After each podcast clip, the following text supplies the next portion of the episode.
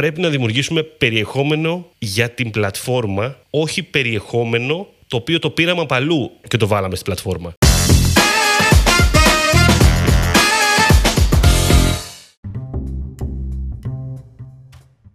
Καλησπέρα, Digital Jam, επεισόδιο 119. Είμαι ο Δημήτρης Ζαχαράκης, μαζί μου είναι ο Δημήτρης ο Καλαϊτζής. Καλησπέρα. Και σήμερα μαζί σας έχουμε να μιλήσουμε για ένα θέμα το οποίο θέλαμε να ξαναμιλήσουμε, αλήθεια είναι. Το λέγαμε πάρα πολλές φορές. Το θέμα είναι το TikTok, γιατί το έχετε δει ήδη στο τίτλο, οπότε δεν έχει και νόημα τώρα να κάνω τόσο μεγάλη αγωνία για το ποιο είναι το θέμα. Και είχαμε πει καιρό τώρα ότι θα ξαναγυρίσουμε στο TikTok, γιατί okay, μας απασχολεί σαν, ε, σαν μέσο πάρα πολύ ε, και, φέτο, και πέρσι και φέτος πρακτικά. Και τι θα πούμε Δημήτρη σήμερα; Α πούμε έτσι, τροφή για σκέψη. Τροφή για σκέψη. Να συζητήσουμε ε, λιγάκι. Βασικά θα ήθελα ε, από μέρους σου, επειδή έχεις τρέξει διαφημίσεις περισσότερο από μένα, όσο να είναι στο TikTok ε, Ad Manager, θέλω να πεις λίγο το δικό σου feedback γύρω από το, το ζήτημα. Δηλαδή, σαν, για να ξεκινήσουμε λίγο τη συζήτηση από εκεί πέρα.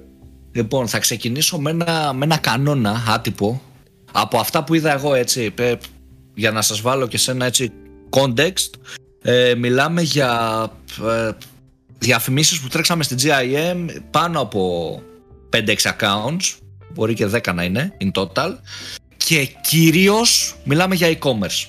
Οπότε σημαίνει πως είχαμε σαν στόχο ρε παιδί μου είτε short term είτε long term τις πωλήσεις με κάποιο τρόπο έτσι. Πάμε τώρα να σας πω ένα, ένα γενικό feedback. Το πρώτο κομμάτι είναι ότι τα έτοιμα βίντεο δεν δουλεύουν. Έτοιμα βίντεο, μιλάς για τα templates που σου έχει μέσα. Τα templates που σου έχει μέσα που αλλάζουν εικόνες, το βίντεο που έφτιαξα στο Canva ας πούμε και έχει απλά μια μουσικούλα. Νιώθω ότι δεν δουλεύεις, δηλαδή εκ του αποτελέσματος ε, η διαφορά ενός templated video από το TikTok που έχει πολύ εύκολο, θυμάμαι, το είχα πει και την προηγούμενη φορά ναι. να φτιάξει βίντεο style TikTok, το, το, κάνει πολύ εύκολα. Το λέγαμε στο podcast που λέγαμε για το TikTok ε, Manager, Ad Manager. Ακριβώς, ακριβώς.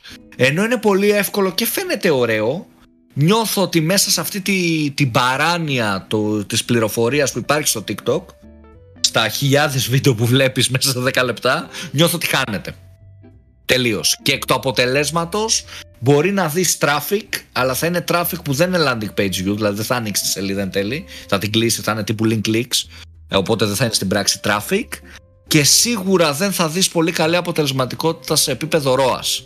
Για να σας βάλω πάλι ξανά σε context, μία διαφήμιση τύπου template με μία άλλη διαφήμιση με άνθρωπο ρε παιδί μου να δείχνει το προϊόν και να μιλάει ή να κάνει κάτι πιο creative η διαφορά μπορεί να είναι και 500-600% πάνω σε conversion rate, 700. Μιλάμε για τέτοιες διαφορές, έτσι.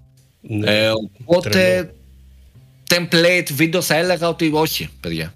Νιώθω ότι είναι ρε παιδί μου, εντάξει, πεταμένα λεφτά θα έλεγα, αλλά δεν θέλω να το πω. Θα το πάρω πίσω και θα πω ότι ε, είναι πεταμένα λεφτά, ρε Δημήτρη. Τι να πω τώρα. Κοίτα. Εντάξει, όχι, όχι, όχι. όχι. Δεν, είναι, δεν είναι. Να σου πω θα κάτι. Το, θα το πω politically correct. Περίμενε, το ναι. σώζω τώρα. Το σώζω. Ναι, ναι. Νιώθω ότι δεν εκμεταλλευόμαστε πλήρως τις δυνατότητες της πλατφόρμας χρησιμοποιώντας ένα τέτοιο template video. Και επειδή δεν εκμεταλλεύεσαι 100% την πλατφόρμα, το social media, το κοινό μοιάζει κάτι ξένο, ρε παιδί μου. Μοιάζει κάτι που δεν κολλάει. Ε, φαίνεται από μακριά ότι είναι ad, ε, δεν σου δημιουργεί awareness γιατί ξέρεις είναι απλά εικόνες που περνάνε. Οπότε, οκ, okay, τι, τι λέει αυτό για το brand σου, κατάλαβες. Οπότε νιώθω πως δεν εκμεταλλεύεσαι 100% αυτά που έχει να σου προσφέρει αυτή η πλατφόρμα. Αυτό.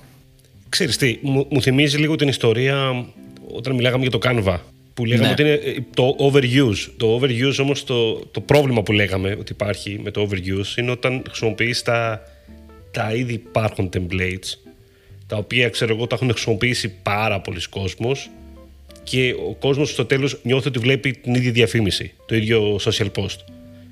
Αντίστοιχα, στο TikTok πιστεύω ότι αυτό μπορεί να, να φανεί ακόμα περισσότερο γιατί ο κόσμος καταναλώνει πάρα πολύ και ειδικά στο κομμάτι των διαφημίσεων δεδομένου ότι θα κάνει τη σύνδεση με το μυαλό του ότι αυτό το πράγμα, αυτό το template είναι πάντα διαφήμιση είναι, είναι πρόβλημα. Έτσι. Ακριβώς. Ακριβώς αυτό έτσι. Και είναι αυτό που είπες κρατάω, το βλέπει πάρα πολύ περιεχόμενο στο TikTok. Δηλαδή είναι πολύ εύκολο ρε παιδί μου να χαθείς. Και επειδή είναι αυτή η συνήθεια του απλά κάνω scroll down και ξέρεις είδα το επόμενο βίντεο αν δεν μου αρέσει. Αν στο YouTube λέμε ότι έχεις 5 δευτερόλεπτα για να πιάσεις τον καταναλωτή να μην κάνεις skip. Στο TikTok έχεις ένα δύο. Να ακριβώς. Αυτό ήταν ένα θέμα... Ναι. Συγγνώμη, ξαναπες το λίγο. Είναι πολύ πιο γρήγορο το decision making του, του viewer. Έχει ακραίες ταχύτητες γενικότερα το TikTok. Πάνω σε αυτό τώρα, να πάρω λίγο να κάνω μια, να κάνω μια γέφυρα. Αφορμή λίγο, κάναμε και μια ζήτηση στη δουλειά. Λίγο, αυτό που θα πω τώρα λίγο το, δεν το έχω πει. Έχω πάρει και λίγα πράγματα. Λέγαμε με τον Λάζαρο στη δουλειά, τον συνάδελφο, και συζητάγαμε για το TikTok.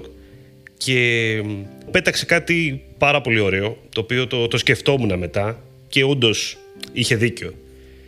Ότι το πρόβλημα που υπάρχει στο TikTok αυτή τη στιγμή είναι ότι ο κόσμος, βασικά, αρχικά, εδώ και 1,5-2 χρόνια, έχει μάθει να καταναλώνει στο TikTok. Να καταναλώνει όμως πάρα πολύ. Ασύστολα. Πάρα πολλά βίντεο. Ε, αυτό δημιούργησε ακραίες ταχύτητες. Έτσι. Και οι ακραίες ταχύτητες κατανάλωσης μετά φέρνουν τρελή δυσκολία στο διαφημιστικό κόσμο ότι δεν μπορεί να αποδώσει μια διαφήμιση πολύ εύκολα στο TikTok. Δεν μπορεί να σταματήσει το χρήστη από το swipe up. Και αυτό είναι το πρόβλημα του TikTok εν τέλει.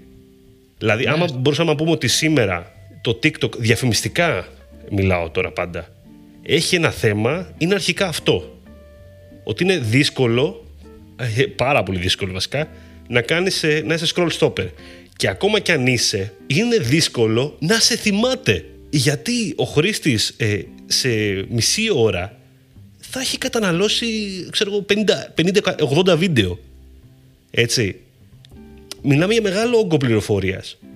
Κοίταξε, εδώ βέβαια θα σου πω ότι για τα μεγαλύτερα brands μπορούν να δίνει το TikTok αρκετές λύσεις και ωραίες λύσεις. Δηλαδή με το γλυφιτζούρι αυτό που έγινε, με τη Φουρέιρα που κάνει ένα TikTok challenge και ανέβαινε πάρα πολύ και το βάλανε σε hashtag και στο discover του TikTok. Ποιο γλυφιτζούρι ήταν, θυμάσαι; Δεν ξέρω με τα γλυφιτζούρια που λες.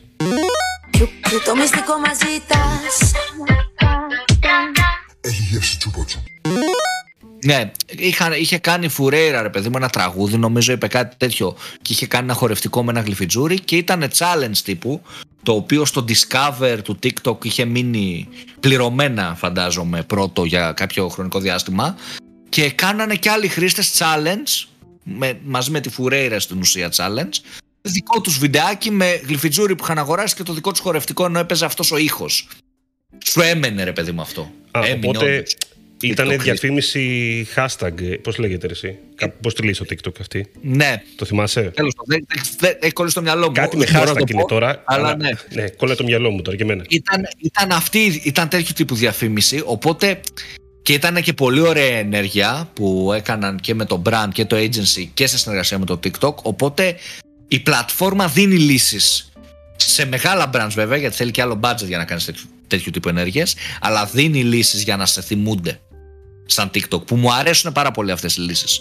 Τώρα για τον ε, μικρό, για τον μικρομεσαίο, εκεί ρε παιδί μου δυσκολεύει. Δηλαδή, πού να σε θυμάται κάποιος όταν σε μισή ώρα TikTok έχει δει, δεν ξέρω πόσα, πόσα βίντεο βλέπεις σε μισή ώρα; Ε. Έχεις δει 60 βίντεο, μπορεί και 100. Άμα, άμα σκεφτείς ότι κάποια τα σκυπάρε αμέσως, έχει δει 50 με 100 βίντεο. Δεν ξέρω ποιος είναι ο μέσος όρος, αλλά έτσι βλέπω, έτσι, έτσι το φαντάζομαι.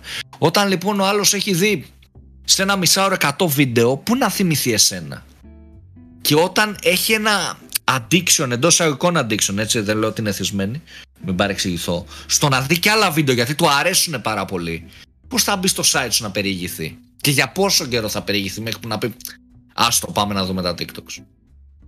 Δυσκολεύει, ρε παιδί μου. Πρέπει να κάνεις κάτι αξιοσημείωτο και θεωρώ ακριβώς για αυτό που είπες πριν Δημήτρη, για τα πολλά βίντεο και όλο αυτό έτσι όπως έχει δομηθεί η πλατφόρμα, ότι χρειάζεται περισσότερες φορές να σε δύο χρήστης. Θυμάσαι που λέγαμε, ρε παιδί μου, που για τα 7 ότι χρειάζεται να σε δύο χρήστης 7 φορές, 11, 15, 30. Ναι, ναι. Όσο πάει στο digital κόσμο, μεγαλώσαν οι φορές που χρειάζεται, τα touch points που χρειάζεται με έναν user για να γίνει πελάτης, ας πούμε. Νομίζω ότι στο TikTok είναι περισσότερα τα touch points. για να μπει από υποσυνείδητα συνειδητά στο κεφάλι ενός χρήστη. Ναι, αναγκαστικά. Δεν, δεν νομίζω ότι μπορεί να επιτευχθεί διαφορετικά κιόλας ο στόχος. Είναι πολύ δύσκολο, να πούμε και αυτό, να λειτουργήσει σαν ένα κανάλι hard sale, έτσι. Δηλαδή, μιλάω τώρα, το είδα, το πήρα. Καρτάται για το, από το προϊόν βέβαια. Δηλαδή, έχω στο μυαλό μου τύπου beauty πράγματα viral που μπορεί να πουλήσουν, έξυπνες συσκευές που μπορεί να πουλήσουν, κατάλαβες. Τύπου μικρο ναι. που κάνουν κάτι full εντυπωσιακό. Α πούμε. Και μπορεί εκείνη τη στιγμή να σου πω, Πα, το θέλω. Αλλά γενικά, ναι, δεν είναι. Δεν είναι για hard θεωρώ. Ε, νιώθω ότι είναι δύσκολο να βγάλεις τον χρήστη από αυτή την ε, λούπα εκείνη τη στιγμή. Ναι, ναι. Πόσο μάλλον το βάζεις να αγοράσεις, δηλαδή, κατάλαβες με αυτή την έννοια. Είναι στον ενδιάμεσο του φάνελ, ρε παιδί μου, το TikTok. Είναι κάπου στη μέση, κατάλαβες. Ή στην αρχή. Ναι. Δεν είναι στο τέλος, πιστεύω. Αλλά στα θετικά έχει πάρα πολύ χαμηλό ε, CPC, πάρα πολύ χαμηλό cost per view, πάρα πολύ χαμηλό CPM. Δηλαδή έχει τέτοιου τύπου χαμηλά κόστη. Οπότε σε βλέπουν πολλές φορές. Βέβαια, έναν αστερίσκο που θέλω να βάλω, π.χ. να σας δώσω ένα παράδειγμα, το κάνω λίγο... Αν έχω 100 κλικ στο TikTok, με κόστος ανά κλικ ένα cent. Οπότε συνολικά έχω δώσει 100 cents για αυτά τα 100 κλικ. Ένα ευρώ ρε παιδί μου. Και αντίστοιχα με ένα ευρώ στην Google πήρα 10 κλικς. 0,1 CPC, 10 cent. Αν όμως από το TikTok οι 85 κάνανε και καλά το κλικ, αλλά δεν κάνανε landing page view. Βγήκαν, πρέπει να φορτώσει σελίδα. Και στην Google και οι 10 μου ανοίξανε. Δεν έχει τόσο μεγάλη διαφορά το CPC. Εν τέλει, το actual CPC. Κατάλαβες πώς το λέω. Ναι, σωστά. Δηλαδή, το CPC που εμένα με ενδιαφέρει δεν έχει τόσο διαφορά. Το ίδιο και με το, το cost per view. Δηλαδή θέλει λίγο. Τα νούμερα είναι εντυπωσιακά. Σαν Δημήτρης θεωρώ ότι είναι ένα κανάλι που αξίζει τα brands να μπουν και να δημιουργήσουν περιεχόμενο και οργανικά και διαφημιστικά αλλά θέλει προσοχή πως εμείς οι marketers εξετάζουμε αυτά τα νούμερα. Δηλαδή θέλει και προσοχή και ο συνεργάτης, αν μας ακούει τώρα ο επιχειρηματίας, ας πούμε, θα πω. Θέλει προσοχή και τι. Πώς διαβάζει τα νούμερα που του δείχνει ο marketer που το έχει κάνει. Που, που πήραμε ένα εκατομμύριο views και 10.000 clicks. Και ανοίγει τα analytics και έχει 100 clicks, ας πούμε, μέσα. Κατάλαβε, δηλαδή αλλάζει. Πάμε να το, να το δούμε λίγο τα metrics, πρέπει να τα βλέπουμε σκεπτόμενοι την πλατφόρμα. Δηλαδή δεν έχει την ίδια αξία ένα view στο YouTube 30 δευτερόλεπτα με ένα view στο TikTok ένα, ένα second, έτσι. Τελείως διαφορετική αξία έχει. Προφανώς. Οπότε κάπως έτσι πρέπει να το, να το κρίνουμε και εμείς. Στα θετικά βέβαια είναι ότι έχεις το 100% της οθόνης. Το έχουμε ξαναπεί αυτό. Ε, αλλά υπάρχουν και, και παγίδες που μπορείς να μπερδευτείς, θεωρώ. Ναι, σίγουρα. Ε, στο κομμάτι που, που αναφέρεις τώρα, κοίτα, σίγουρα βρίσκεται σε ένα άλλο σημείο του φάνελ, το, σε ένα διαφορετικό σημείο του φάνελ το TikTok. Από ότι δεν μπορεί να βρίσκεται βασικά σε όλα ίσως. Δεν μπορεί να βρίσκεται και στην αρχή και στο τέλος. Εγώ δεν μπορώ να το πιστέψω αυτό. Λόγω του μέσου, λόγω της ιδιαιτερότητας του μέσου. Αυτό που σίγουρα καταλαβαίνω και βλέπω ότι, ότι δουλεύει ε, είναι να το χρησιμοποιήσεις σαν TikTok. Δηλαδή, ε, είπες και εσύ να δημιουργήσουν περιεχόμενο. Ακόμα και αυτό, αλλά και το κομμάτι των διαφημίσεων πρέπει να προσεγγίσει το, το κοινό του TikTok. Δηλαδή, δεν μπορείς να δημιουργήσεις εν τέλει άκυρα πράγματα τα οποία απλά τυχαίνει να βρίσκονται στο TikTok. Αυτό θέλω να πω. Και η διαφήμιση. Ε, βλέπω πολλές διαφημίσεις οι οποίες χρησιμοποιούν TikTokers. Έτσι, το οποίο το βρίσκω εξαιρετική, εξαιρετική ιδέα γιατί ξέρεις, δημιουργούν TikTok videos πρακτικά τα οποία ο TikToker χρησιμοποιεί το προϊόν. Έτσι αλλά υπάρχει το call to action κάτω, ώστε ο άλλος να μπει να δει το προϊόν, να το αγοράσει, άμα είναι, ας πούμε. Ε, αυτό είναι μια πολύ καλή χρήση της πλατφόρμας. Όπως είχαμε πει και ίσως όταν συζητάγαμε για το Facebook, λέγαμε για το οργανικό reach κτλ. Νομίζω, όχι νομίζω, είμαι σίγουρος ότι πλέον ισχύει για όλες τις πλατφόρμες αυτό το πράγμα. Δηλαδή, πρέπει να δημιουργήσουμε περιεχόμενο για την πλατφόρμα, όχι περιεχόμενο το οποίο το πήραμε από αλλού και το βάλαμε στην πλατφόρμα. Δημιουργούμε περιεχόμενο για εκεί, όχι για το φτιάξαμε και α, ας το βάλουμε και στο TikTok. Αυτό είναι η μεγάλη αλλαγή τα τελευταία χρόνια που διαδραματίζεται. Δεν είναι εύκολη, αλλά δεν μπορούμε να κάνουμε κι αλλιώς, νομίζω. Και το θέμα τώρα του, που λέγαμε για το, τους scroll stoppers και το να σταματήσεις τον χρήστη εύκολα στο TikTok και τα λοιπά και να σε θυμάται στο τέλος είναι πρόβλημα και για τα, για τα social post. Ακόμα και άμα είσαι δημιουργός στο TikTok είναι πάρα πολύ δύσκολο. Οκ, okay, θα σε θυμάται, αλλά όχι πολύ εύκολα, γιατί υπάρχει μεγάλη κατανάλωση περιεχομένου. Υπάρχουν πάρα πολλοί που φτιάχνουν βίντεο. Υπάρχουν πάρα πολλοί να, να δώσω ένα παράδειγμα τώρα, ρε παιδί μου, για να καταλάβουμε λίγο τα μεγέθη, έτσι. Βλέπω, ας πούμε, κάποιους τύπους στο TikTok, οι οποίοι έχουν, ρε παιδί μου, ένα εκατομμύριο views, λέει συνολικά. Που το νούμερο το ακούς και είναι εντυπωσιακό. Αυτός ο τύπος, αν έτυχε σε ένα βίντεο του να έχει ένα εκατομμύριο views, πες να μην τον θυμάται κανείς. Όταν, ρε παιδί μου, στο μακρινό, έτσι, στο, στο παλιό ίντερνετ, ο Κοντοπίδης είχε 70.000 views. Επειδή ήταν 70.000 real views που αυτοί το λέγανε και σε φίλους και σε... Κατάλαβες θέλω να σου πω. Ε, το ξέρανε κόσμος, κατάλαβες θέλω να σου εξηγήσω. Δηλαδή, έλεγες ο Κοντοπίδης και ξέραν ποιος είναι. Ήταν και διαφορετικό Αν... μέσο το YouTube τότε, έτσι. Υπήρχαν λιγότεροι δημιουργοί. Ακριβώς. Λιγότερη δημιουργή, λιγότερη βαβούρα και μεγαλύτερη αξία σε αυτά τα views. Γιατί όντως έβλεπες 10. Βλέπεις, στο YouTube ακόμα ισχύει αυτό, έτσι. Βλέπεις 10 λεπτά περιεχόμενο από έναν άνθρωπο. Τον θυμάσαι, ρε παιδί μου. Στο TikTok, ναι, μεν υπάρχουν πάρα πολύ γνωστοί TikTokers. Εννοείται. Αλλά υπάρχουν και πάρα πολλοί με εκατομμύρια views. Δεν είναι γνωστοί. Έτυχε, ρε παιδί μου, πήγανε καλά κάποια βίντεος τους, κάποια TikTok τους. Αλλά δεν έχει την ίδια δύναμη με το παράδειγμα που σας έδωσα. Δεν τους γνωρίζουν, ρε παιδί μου. Αν πεις ο, ο Χ, ο Ψ, ο Μέγα, δεν θα τον ξέρουν άνθρωποι. Όπως θα ξέρουν ένα YouTuber. Ακόμα που θα τον ξέρουν, ακόμα και άνθρωποι που δεν τον έχουν δει. Που αυτό είναι πιο έτσι, δυναμικό στο awareness. Άρα έχουν διαφορετική αξία τα views, Δημήτρη. Είναι διαφορετικό, ρε παιδί μου. Είναι σαν, σαν να λες 1000 ευρώ με 1000 δολάρια. Κατάλαβες τι εννοώ; Άλλη αξία, ναι, ρε παιδί. Ναι. Ε, είναι διαφορετική ισοτιμία των views ε, σε ένα TikTok, σε διαφορετική σε ένα YouTube. Δεν γίνεται να το θεωρήσουμε το ίδιο πράγμα. Mm. Και για τους creators είναι διαφορετικό ρε παιδί μου να έχει ο άλλος τόσα views στο, στο Instagram γιατί είναι άνθρωποι που επέλεξαν να τον ακολουθήσουν στο TikTok απλά στο πετάει στο, το Discover άρα μπορεί να το σκυπάρω αμέσως είναι πολλά που παίζουν ρόλο οπότε θεωρώ ότι είναι ε, διαφορετικό currency νομίζω αυτό είναι το ιδανικό για να το εξηγήσουμε το τι δεν είναι λίγο ξέρεις από την άλλη λογικό όλο αυτό. Ξέρεις ότι όταν έχεις ένα περιεχόμενο 5 δευτερολέπτων να αξίζει 5 δευτερόλεπτα και όχι 2 λεπτά. Ναι, υπάρχει βέβαια ο παράγοντας virality σε όλο αυτό, αλλά το βγάζω τώρα εγώ από αυτό το πλαίσιο. Το virality είναι κάτι το οποίο δεν είναι κάτι απλό, δεν θα συμβεί κάθε μέρα, τέλος πάντων, δεν, δεν, δεν, δεν. Ε, και εξαρτάται, έτσι.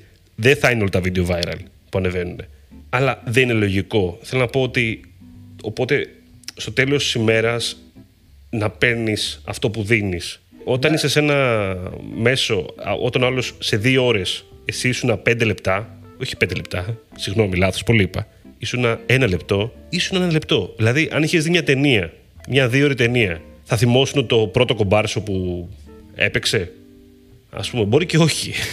Εκτός αν είχε κάνει κάτι που σε εντυπωσίασε. Εκτός αν είχε παίξει σε πολλές σκηνές επίσης. Οπότε και στο παράγοντα creators, ε, εγώ καταλαβαίνω ότι άμα, άμα βγάλω πάλι απ' έξω, γιατί το, το βγάζω απ' έξω γιατί, για να μην πει κάποιος, μα μπορεί να γίνει viral το βίντεο και εκείνο και τ' άλλο. Το βγάζω απ' έξω αυτό το παράγοντα. Άμα δεν υπάρχει αυτός ο παράγοντας, για να μείνεις, πρέπει να δημιουργήσει παραπάνω περιεχόμενο για να είσαι μέσα σε όλα τα πράγματα. Πολύ σωστό.